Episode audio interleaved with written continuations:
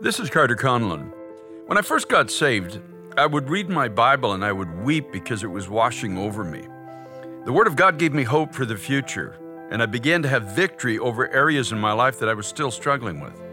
As I was reading the Word of God, it was washing the old ways of thinking, old attitudes, and old struggles away. The entrance of the Word of God gives light, as the psalmist David once said.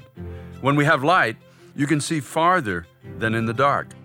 When we have light, suddenly there's a pathway that God has set before us that opens to us, and we're able to see where God wants our lives to be.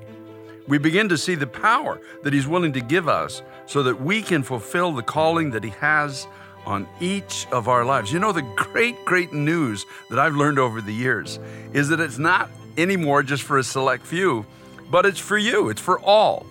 Ask God about it today. It's time to pray.